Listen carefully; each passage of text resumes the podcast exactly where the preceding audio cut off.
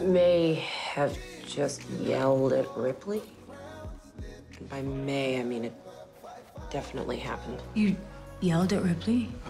I'm sure it's fine. Mine didn't go well either. Ripley grilled me like a burger. He's a conversational Jedi. He took everything I said the wrong way. I should have listened to JJ and stayed home today. She wanted you to stay I home. ended up saying things like Gibson's good. That doesn't even sound like me. No offense. So I'm taken. Ripley's the worst. He squeezed my mind grapes. She makes me miss Frankel. I actually thought it was okay. I had things to say, and he listened. Guys, this was a tough end to a rough day. Phasing off with Ripley, we're grateful. I just hope he heard me at the end. I said it has to be one of you two. Gotta keep it in the family. Yes, we do. Hell yeah.